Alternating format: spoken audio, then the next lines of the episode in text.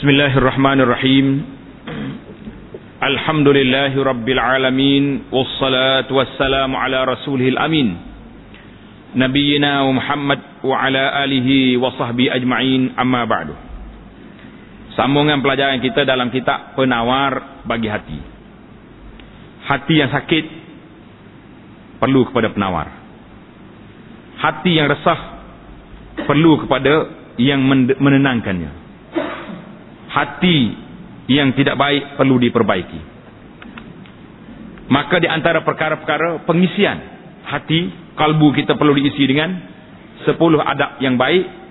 Yang kelapan daripada adab itu iaitulah pada menyatakan mahabbatullah iaitulah kasih akan Allah taala mahabbatullah ni cinta kepada Allah kasih kepada Allah ketahui olehmu bahawasanya kasih akan Allah taala itu kelakuan yang dipuji pada syarak satu amalan yang dipuji oleh syarak iaitulah mahabbatullah sayang kepada Allah subhanahu wa ta'ala.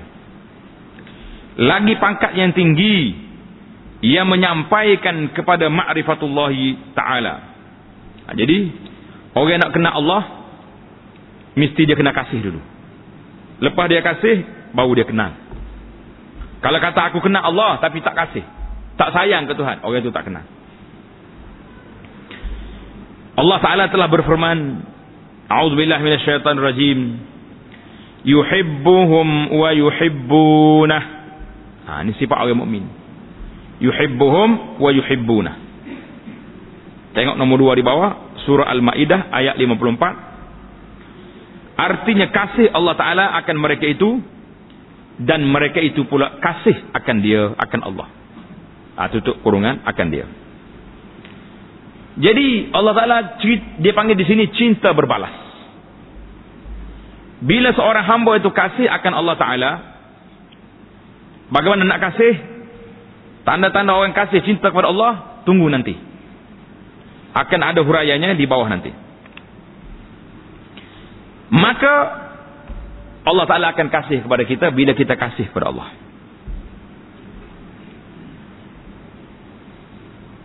Dan diriwayat daripada Nabi sallallahu alaihi wasallam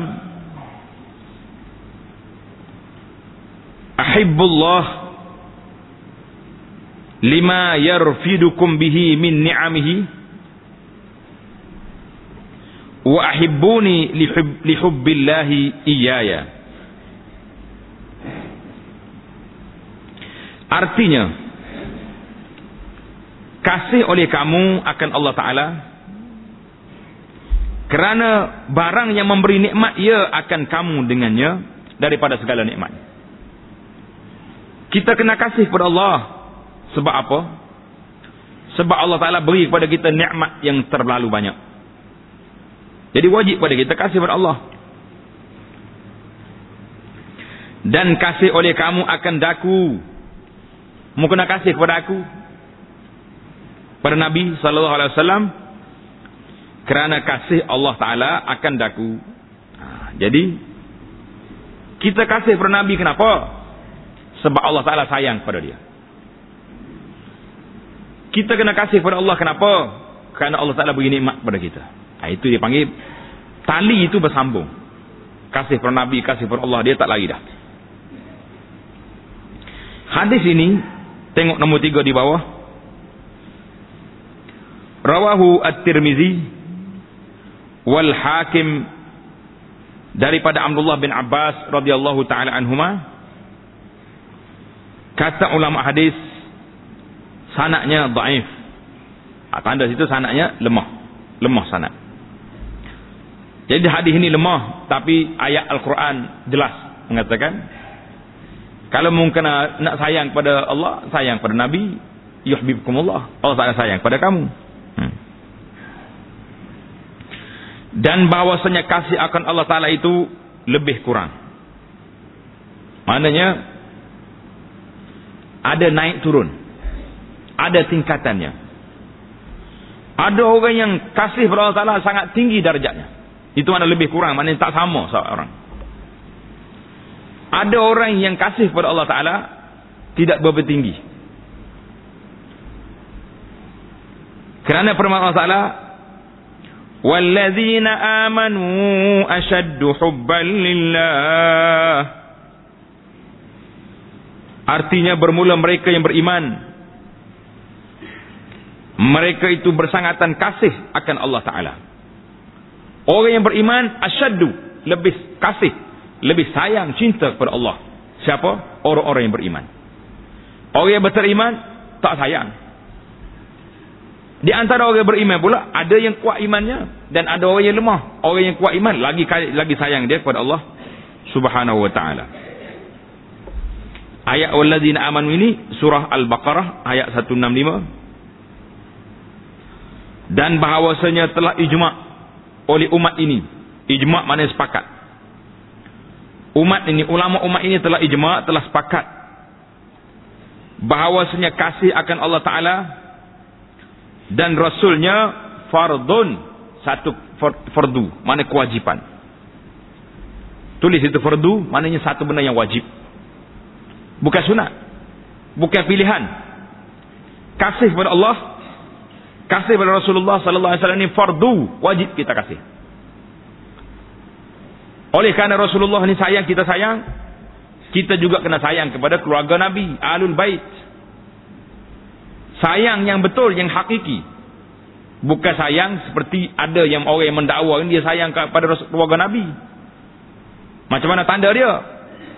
Dia cerita sahabat lain. Bila pada waktu hari-hari tertentu pukul tubuh dia menangis. Ini bukan sayang. Ini mengarut namanya dan telah menjadikan oleh Rasulullah sallallahu alaihi wasallam akan kasih akan Allah Ta'ala itu daripada syarat iman di dalam beberapa hadis. Ha, jadi syarat iman ini pada hadis. Mana hadis yang paling masyhur sekali? Hadis Umar. Kita selalu baca kan hadis Sayyidina Umar bin Khattab ni. Umar kata aku sayang kepada Rasulullah lebih daripada segala-galanya kecuali sayang kepada siapa? diri dia sendiri. Nabi kata, La ya Umar. Mungkin kena sayang kepada Rasulullah ni, lebih daripada segala-galanya. Ha, barulah betul iman. Jadi, syarat kita nak sayang kepada Nabi, sayang kepada Allah, ini dia akan syarat sempurna iman seorang itu, mesti dia sayang kepada Allah, dan sayang kepada Rasulullah sallallahu alaihi wasallam. Bertanya Abu Razin. Ha, tengok, nama dia Abu Abu Razain Al-Uqaili. Abu Ruzain al-Uqaili dia tanya Nabi sallallahu alaihi wasallam Mal iman ya Rasulullah? Wahai Rasulullah apa ke iman? Abu Ruzain tanya Nabi apa ke iman ya Rasulullah? Qala jawab Nabi sallallahu alaihi wasallam bahawa adalah Allah Ta'ala dan Rasulnya lebih dikasih kepada engkau daripada yang lain daripada keduanya. Jadi naknya sayang kepada Allah Ta'ala itu lebih dengan dengan Rasulnya itu lebih engkau kasih daripada segala-galanya. Tanda di situ hadis nombor lima ditulis bawah. Hadis ini riwayat Imam Ahmad. Hadis ini kata muhakkik musnad sanaknya daif lemah sanad dia. Jadi lemah di sini tapi hadis lain banyak lagi. Yang menunjukkan bahawa syarat sempurna iman itu dengan hadis-hadis yang sahih yang ada di hadapan kita ni contohnya hadis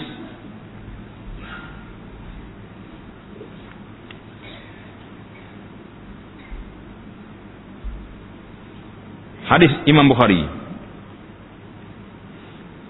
dan Setakat keduanya tutup hadis Ruzain tu. Habis Abi Ruzain sekat tu ya. Hadis riwayat Imam Ahmad. Kata orang kata di muhakkikun hadisnya lemah. Dan datang seorang badui. Seorang badui yang orang kampung mari jumpa Nabi sallallahu alaihi wasallam maka bertanya dia. Wahai Rasulullah, mata sa'ah? Ha, soalan dia berat. Wahai Rasulullah, bilakah kiamat? Berat tak berat soalan ni? Berat. Jawab Nabi sallallahu alaihi wasallam, tengok ni. Nabi kita yang bersifat rahmatal alamin, dia tak marah pada pak cik ni mari tanya. Kalau kita marah dah tak? Dia kata apa awak ni? Tanya benda tahu dah orang tak ada tak ada siapa tahu pun hari kiamat. Mu tanya. Ha. Nabi kita dialog balik dengan pak cik yang bertanya, pak cik badui ni. Ma'adattalaha. Apa yang engkau sediakan bagi menghadapi kiamat? Apa persiapan kamu? Jadi orang dia tanya Nabi, bila kiamat? Nabi tanya balik dia, ma'adatalha, apa persiapan yang kamu buat untuk menghadapi kiamat? Apa benda? Hmm. Qala kata Pak Cik Badui ini tiada saya menyediakan baginya dengan sembahyang yang banyak tak banyak semaya sunat tak banyak dan tidak tidak banyak juga berpuasa dalam hadis ni kata wala sadaqah. Tak banyak juga sedekah. Semua ni hak sunat lakon. Hak wajib kena buat, banyak tak banyak pun. Haram tak buat. Nah, jadi dia kata ya Rasulullah, saya ni tak banyak salat, tak banyak puasa, tak banyak sedekah yang sunat. Tapi walakinni uhibbullah wa rasulahu.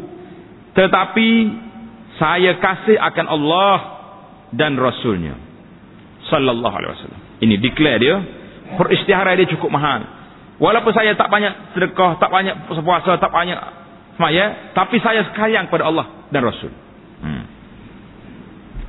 Apa Nabi jawab? Qala kata Nabi sallallahu alaihi wasallam al mar'u ma'a man ahabba dalam riwayat yang ada di, di depan kita ni anta ma'a man ahbabta kata Nabi sallallahu alaihi wasallam engkau akan dibangkitkan bersama dengan orang yang engkau sayang. Ha, ini ini cerita hadis ni. Hadis ni diriwayat oleh Imam Bukhari dan Muslim. Tengok nombor satu dia bawa Bukhari dan Muslim daripada Anas bin Malik radhiyallahu taala. Kata Anas, Anas kata apa? Bila dia dengar Nabi jawab kepada orang baru ini, Anas kata inni uhibbullah wa rasulahu. Aku sayang pada Allah. Aku sayang pada Rasulullah sallallahu alaihi wasallam. Aku sayang pada Abu Bakar. Aku sayang pada Umar. Aku harap aku akan dibangkitkan bersama-sama dengan mereka. Ha, jadi anak kata kita tak nak kata. Nak kata juga kita. Kita sayang pada Allah sayang pada Rasulullah sayang pada semua para sahabat sayang pada orang soleh kita harap kita akan dibangkitkan bersama dengan mereka. Ha, Nabi beri syarat sini. Anta ma'aman ahbabta kamu akan dibangkit bersama siapa yang kamu sayang. Hari ini tuan-tuan muslimin dan saya boleh tengok di rumah kita kita sayang pada siapa. Balik-balik masuk rumah tengok gambar siapa besar kali dalam rumah. Masya Allah. Ramai orang gila bola ni mesti gambar pemain bola. Walaupun pemain bola tu orang yang bukan Islam seolah-olah kita sayang pada dia sanggup tak semaya jemaah kerana tengok bola. Saya kau orang ni pada saya ni. Buat. Cabut. Tengok gambar penyanyi-penyanyi yang tak ada akhlak. Yang tak ada beriman lagi tak berakhlak lagi. Walaupun anak orang Melayu pakaian lebih pada apa? Cabut semua. Ini menunjukkan bahawa orang ni sayang pada Allah Ta'ala bukan kata dengan mulut saja. Sahabat-sahabat bila dia kata aku sayang pada Allah sayang pada Rasulullah apa dia kesan daripada kata-kata itu? Dia sanggup memotong kepala dia masuk berperang kerana nak jaga Allah dengan Rasul. Nak membela Allah dengan Rasul ni sampai mereka mati syahid. Terburai perut dia putus tangan putus kaki. Kerana apa? Kerana membela Allah dan Rasul. Jadi kalau kita boleh kata saja tak jadi. Kena kata dan kita buat terhadap apa yang kita aku itu. Ha, jadi kata Nabi SAW kamu akan dibangkitkan bersama orang yang kamu sayang akan dia. Habislah kelebihan-kelebihan yang membincang tentang hadis dan ayat-ayat Quran. Yang menyebut tentang hub mahabbatullah sayang pada Allah. Huraiannya pula dan ketahui olehmu bahawasanya makna kasih itu ha, dia nak hurai dari segi tarikh apa makna kasih? Kasih pada Allah. Apa artinya? Iaitulah cenderung hati kepada sesuatu yang disukai hati kita ni minat cenderung pada benda suka maka nama dia kasih. Dan bahawasanya tiap-tiap yang sedap itu dikasih akan dia. Sedap makanan sedap apa benda kita sayang belak kita kasih. Dan jika kuat kasih itu dinamakan dia asyik. Ha ni. Ini istilah. Istilah ulama akhlak ni bila kita kuat sayang nama dia asyik.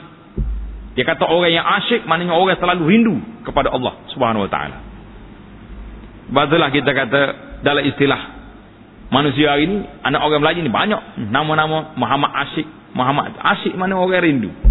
Rindu ke siapa tak tahu lagi anak dia tu. Rindu ke Tuhan ke rindu ke gawe ke tak tahu. Nah, Asyik maknanya orang yang yang rindu. Kuat sayang pada satu benda. Itu dari segi bahasa lah. Dan makna benci itu liar hati. Mana hati kita tak mau daripada sesuatu kerana keadaannya menyakiti bila kita tak suka satu benda, hati kita pun liar. Mana tidak rasa dekat dengan dia, itu nama dia benci. Dan jika kuat oleh benci, dinamakan dia marah dan murka. Ha, kalau kalau kita kata, aku tak suka ni, ha, itu kuat lagi. Tapi kalau kata aku marah ni, aku murka, maknanya benci yang teramat sangat. Habislah dari segi makna dia definisi dia nya makna kasih dan makna benci itu kita berpindah pula kepada sebab. Dan bahawasanya sebab kasih itu dua perkara. Kita kasih pada satu benda ni sebab dia dua perkara. Yang pertama berbuat baik. Sebab dia buat baik kita sayang. Orang buat baik kepada kita sayang tak sayang kita? Sayang kita suka pada orang buat baik yang kedua keelokan kerana benda tu cantik. Benda ni comel, kita akan suka pada dia. Walaupun orang lain tak apa, tapi suka tengok benda ni. Ha. Itu dua perkara. Maka kasih kita akan Allah Taala. Kenapa kita kasih pada Allah? Kerana tiada yang berbuat kebajikan bagi kita pada hakikatnya melainkan Allah Subhanahu wa taala. Kenapa menggunakan kasih Allah? Karena semua kebaikan ini mari daripada Allah. Adapun yang lain daripadanya, maka berbuat kebajikan ia dengan, akan kita dengan petunjuk daripada Allah. Kalau orang lain tolong buat baik pun, semuanya hidayah pimpinan daripada Allah subhanahu wa ta'ala. Satu. Dan kita kasih akan Allah ta'ala kerana segala keelokan pada alam ini semuanya daripada bekas kudrat Allah Ta'ala semua alam ni di bawah kuasa Allah. Dan adalah kudratnya itu setengah daripada segala makna keelokannya dan kebesarannya. Kuasa Allah Ta'ala ini itulah makna keelokan dan kebesaran Allah. Habis sebab. Kita berpindah pula kepada alamat alamat kasih kepada Allah apa dia alamat ha, tanda satu-satu Sebabnya kita nak tunjuk kita ni kasih kepada Allah Taala dengan tanda-tanda ni. Dan bahawasanya alamat ataupun tanda bagi kasih akan Allah Taala itu amat banyak. Yang pertama, setengah daripadanya mendahulukan oleh seorang akan mengerjakan yang disuruh oleh Allah Taala atas yang disukai oleh hawa nafsu. Satu, nak tahu aku ni sayang ke cinta ke kasih kepada Allah Taala kita tengok. Kalau berdepan di antara hak Allah dengan hak manusia kita kita kuat hak mana? Waktu salat dah masuk. Waktu orang panggil main ada.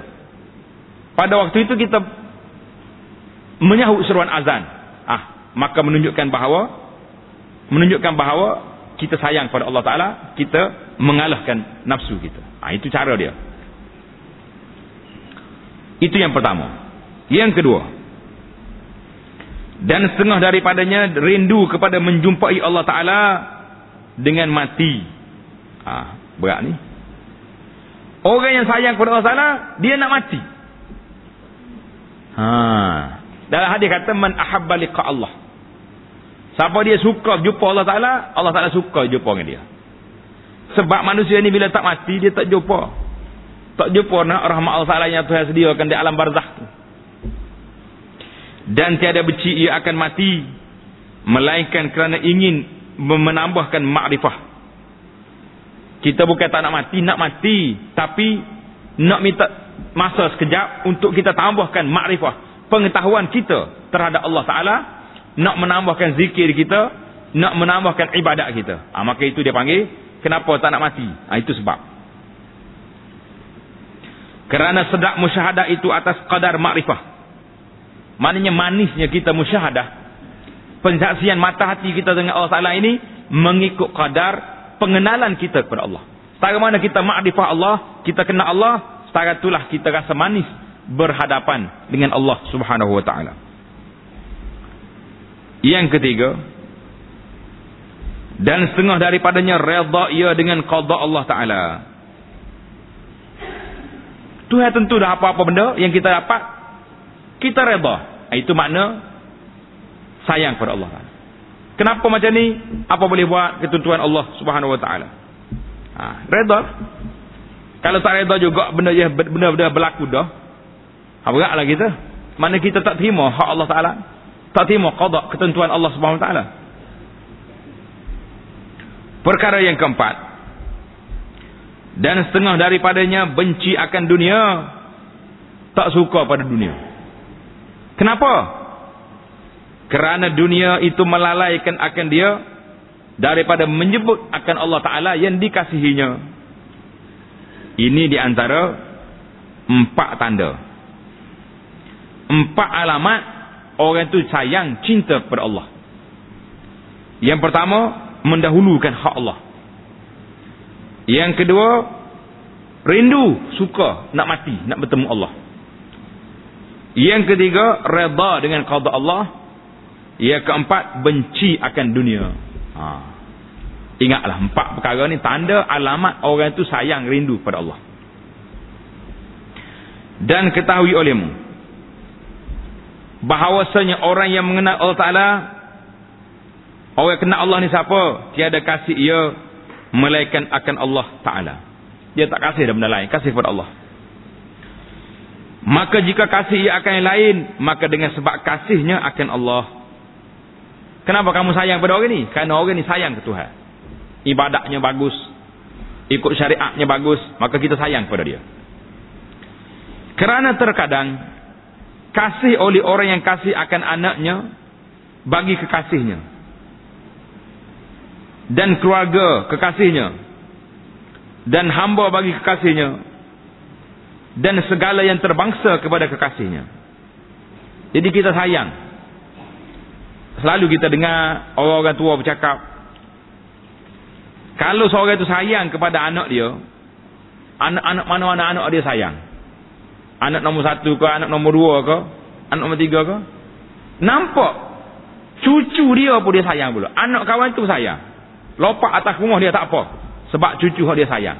Mari daripada anak dia sayang. Jadi kesan tu ada. Kesan tu ada. Ini bandingan. Jadi, oleh kerana kita ni sayang kepada Allah Ta'ala.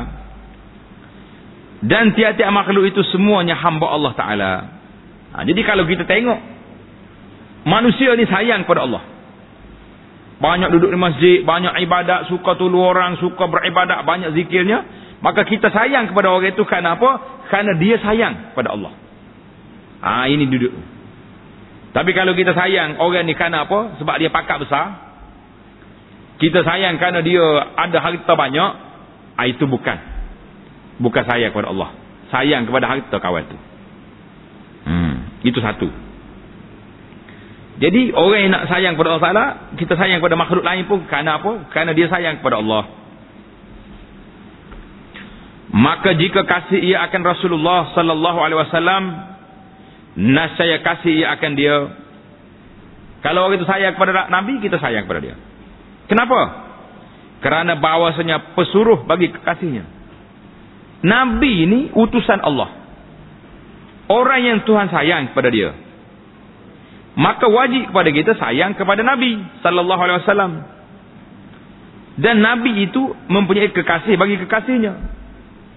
Allah Ta'ala sayang pada Nabi. Nabi sayang tak sayang kepada isteri dia? Sayang. Maka wajib kita kena sayang kepada isteri Nabi. Kita hormat kepada Siti Kharijah, hormat kepada Aisyah, hormat kepada Hafsah, Maimunah, Saudah, semua isteri Nabi kita sayang belaka. Nabi sayang tak sayang kepada keluarga dia?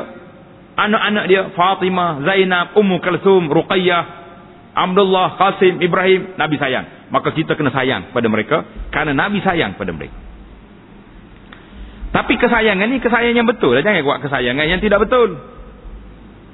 Macam mana saya tak betul? Aku sayang pada Nabi. Habis macam mana? Hari-hari pagi petang siang malam duduk gendai. Gogang-gogang buat lagu. Cinta Rasul, cinta Rasul. Beramal dengan sunat Rasul dah. Ha, ini dah, ini dia panggil cinta palsu. Cinta gendang, cinta muzik-muzik lagu-lagu je. Dia panggil cinta lagu nama dia. Bukan cinta Rasul. Hmm. Kadang-kadang hak cinta Nabi ni kita tengok dia punya lagu, dia punya tarian dia tu melampau pun ada. Teruk sangat. Ataupun dakwaan cinta kita kepada Nabi sallallahu alaihi wasallam ini, ada setengah orang ni, dia dakwa dia ni pencinta alul bait. Pencinta kepada keluarga Nabi sallallahu alaihi wasallam. Tapi dia pilih, dia cinta kepada Sayyidina Ali, cinta kepada Siti Fatimah, cinta kepada Sayyidina Husain, Sayyidina Hasan dan anak cucu dia. Hati dia cinta. Hak lain-lain tak. Aisyah nak yang Nabi sayang pada dia. Tengok Nabi kita wafat di atas pangkuan Aisyah. Atas riba dia, dia boleh cerita Aisyah. Ha, dia boleh cerita Aisyah.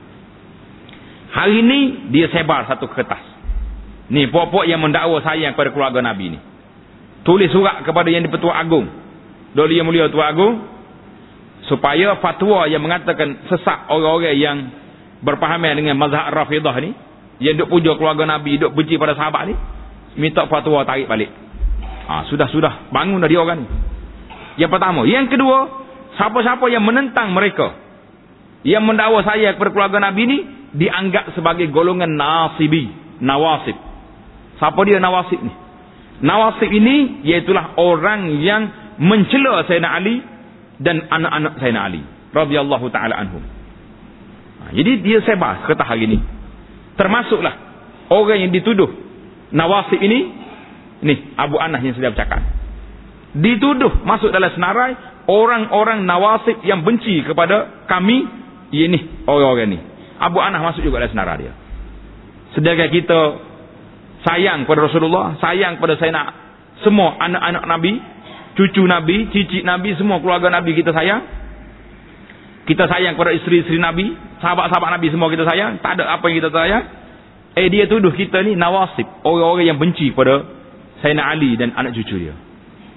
Kaburat kalimatan takhruju min afwahim in yaquluna illa kadhiba. Semua tu dusta belaka tu. Tulis surat kata agung. Lepok orang ni nawasib, orang yang benci kepada keluarga Ali. La haula wala quwata illa billah. Ni melampau. Jadi kita sayang kepada Rasulullah, maka kita kena sayang kepada keluarga dia. Ini akidah al-sunnah wal jamaah. Sayang kepada keluarga Nabi.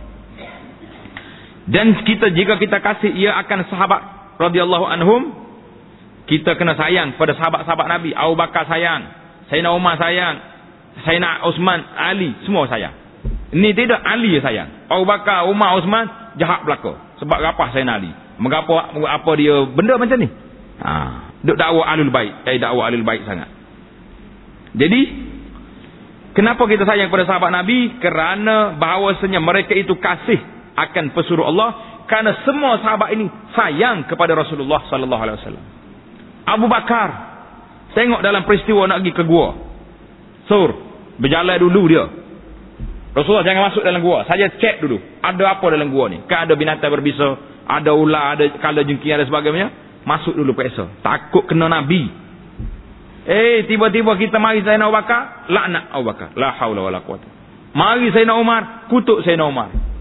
Dakwa dia ni pencinta keluarga Nabi, tapi kutuk sahabat Nabi. Ha, ini tak betul.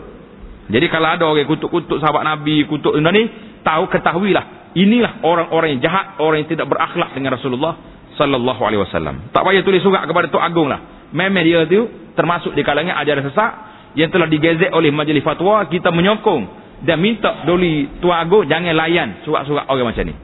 Hmm. Ha, jadi tengok ni. Dan bahawasanya mereka itu kasih akan Allah Ta'ala. Dan mereka itu hambanya. yang sentiasa taat akan dia dan jika kasih ia akan makanan habis dah cerita Nabi tadi dan jika kasih ia akan makanan maka kerana bahawasanya menguatkan ia akan badannya pada mengerjakan perintah Allah Ta'ala kekasihnya baiklah kenapa awak suka makan ha.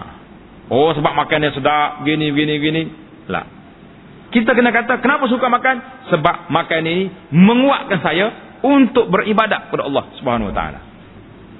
Ha, ini kalau orang jual ubat hari ni hebat betul. Makan itu sunnah, makan sunnah, makan ni kuat, makan ni kuat. Kuat apa? Kuat dengan isteri ya. Tidak nak kuat ibadat apa. Itu cerita orang Melayu. Dan jika kasih ia akan bunga dan tanaman-tanaman. Tengok bunga cantik, tengok tanaman lawa. Dan sungai-sungai dan cahaya dan segala rupa yang elok maka kerana semuanya perbuatan Allah Ta'ala ha, tengok siapa yang menjadikan Allah maka kita sayang pada makhluk ini kerana Allah yang mencipta dan menunjuki atas keesaan Allah dan kekuasaannya dan memperingat akan segala sifat keelokannya dan kebesarannya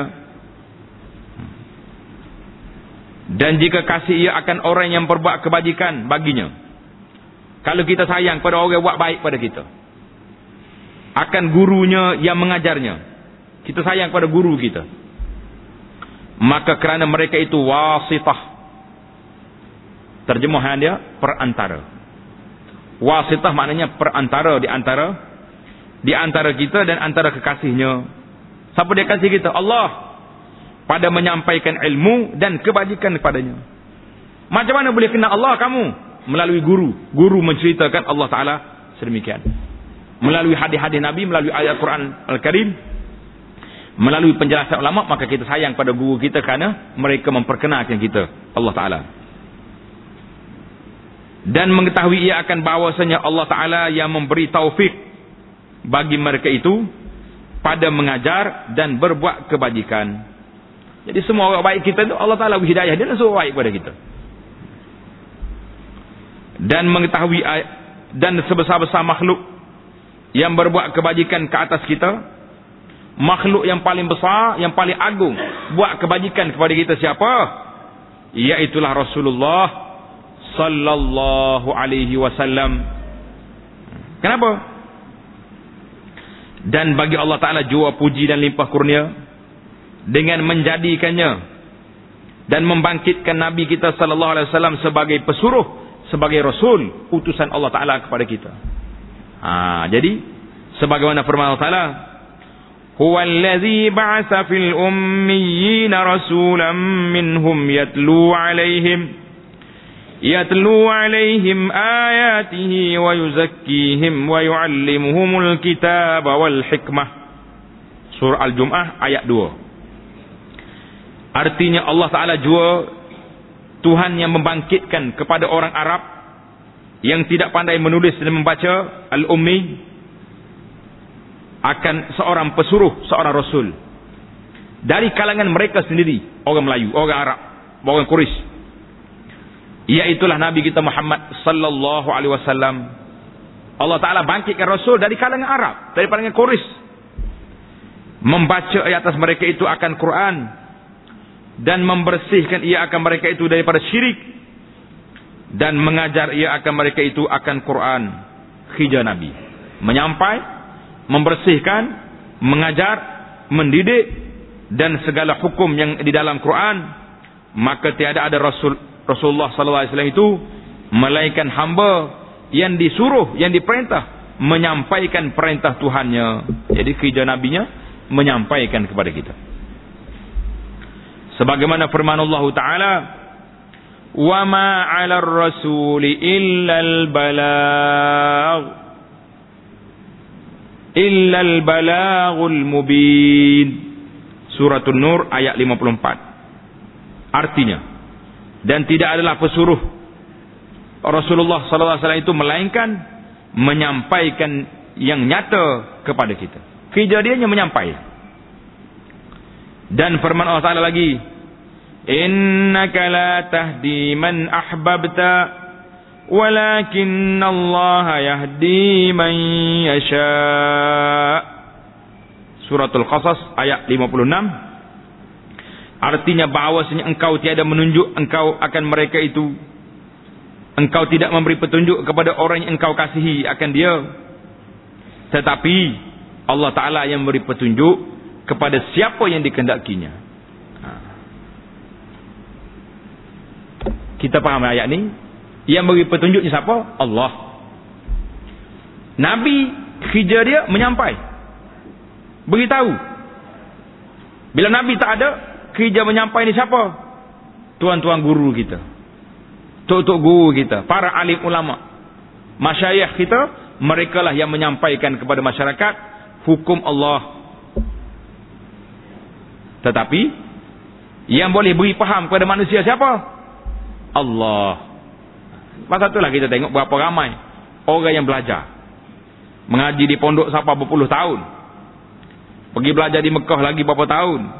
Pergi sana sini belajar. Tua ke diri, tak erti nak baca kitab lagi. Belajar boleh. Ha, jadi bukan syarat orang belajar tu mesti pandai. Bukan syarat orang pandai, orang ada ilmu itu faham. Semuanya duduk di mana? Di bawah kuasa Allah subhanahu wa ta'ala.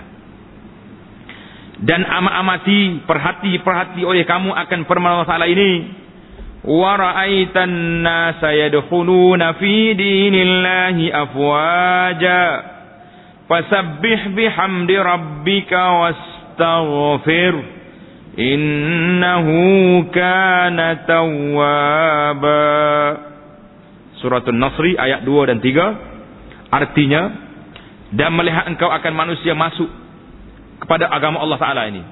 Kamu tengok manusia masuk agama Islam, berduyun-duyun satu jamaah satu jamaah. Mana kumpulan berduyun-duyun orang masuk agama Allah. Kemudian daripada masuk mereka itu seorang-seorang. Mula-mula tak ramai orang masuk Islam selu-selu perlahan-perlahan. Ha, bila mari pertolongan Allah iza ja'a nasrullah pada waktu itu berduyun-duyun manusia masuk Islam. Maka mengucap tasbih olehmu dengan memuji Tuhan engkau dan minta ampun olehmu akan dia ha, akan dia itu tutup kurungan? Lah. Kerana bahawasanya Allah Ta'ala itu sangat menerima taubat. Ha. Innahu kana tawwaba. Menerima taubat itu tamat terjemahan ayat. Jadi bila kita tengok nikmat fasabbih bismi rabbika kita kita banyak bertasbih pada Allah muji Allah Taala sebab Allah Taala beri nikmat pada kita. Maka menempatkan Allah Taala akan Rasulnya sallallahu alaihi wasallam pada pangkat mata mandang saja Allah Ta'ala letak Rasulullah ni pada mata mandang dan berfirman ia apabila engkau lihat hamba Allah Ta'ala masuk ke dalam agama Allah Ta'ala ini berduyun-duyun bila mu tengok orang masuk agama Islam maka kata olehmu ucap olehmu dengan kepujian Allah Ta'ala tiada dengan kepujianku. Dan ialah makna tasbih dengan memuji Tuhannya. Ha, memuji Tuhanmu.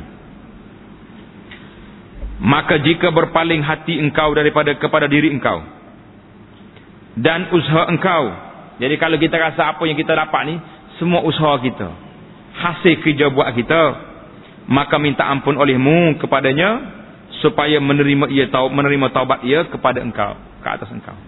Jadi kalau kita rasa perbuatan-perbuatan yang kita lakukan ini semua hasil daripada kerja kita. Tidak sandar kepada Allah, ha, maka bertaubat cepat-cepat. Kembali kepada Allah. Semua benda hak Allah bukan hak kita berkata akan dia kata-kata yang dipecik tadi diambil daripada Hujjatul Islam Al-Imam Al-Ghazali dalam kitabnya Al-Arba'in fi Usuluddin. Al-Arba'in fi Usuluddin kitab ni kecil lah tidak besar sangat ada di maktabah gitu kalau nak baca. Ah, itu di antaranya. Dan tetakala adalah setengah daripada alamat kasih akan Allah Ta'ala itu reda dengan qada Allah Ta'ala Cerita dia bersambung. Salah satu daripada kasih Allah Ta'ala, reda dengan qada Allah Ta'ala.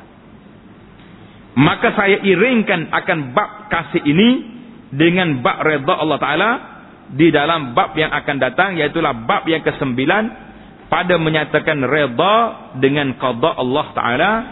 InsyaAllah kita akan sambung bab ini di mana? Di dalam perbincangan yang akan datang. Sebab itulah kita kata, kitab ini penama bagi hati ini dipanggil kitab manhaji bersistematik. Bersambung. Jadi mu tahu dah nak sayang Allah Ta'ala tu macam mana nak sayang. Salah satu daripada sayangnya.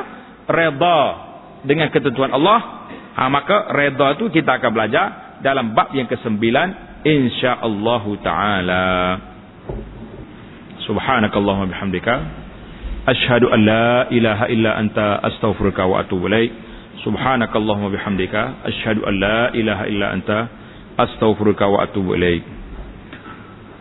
Wa ala nabiyyina Muhammad wa ala alihi wa sahbihi ajma'in. Alhamdulillahirabbil alamin.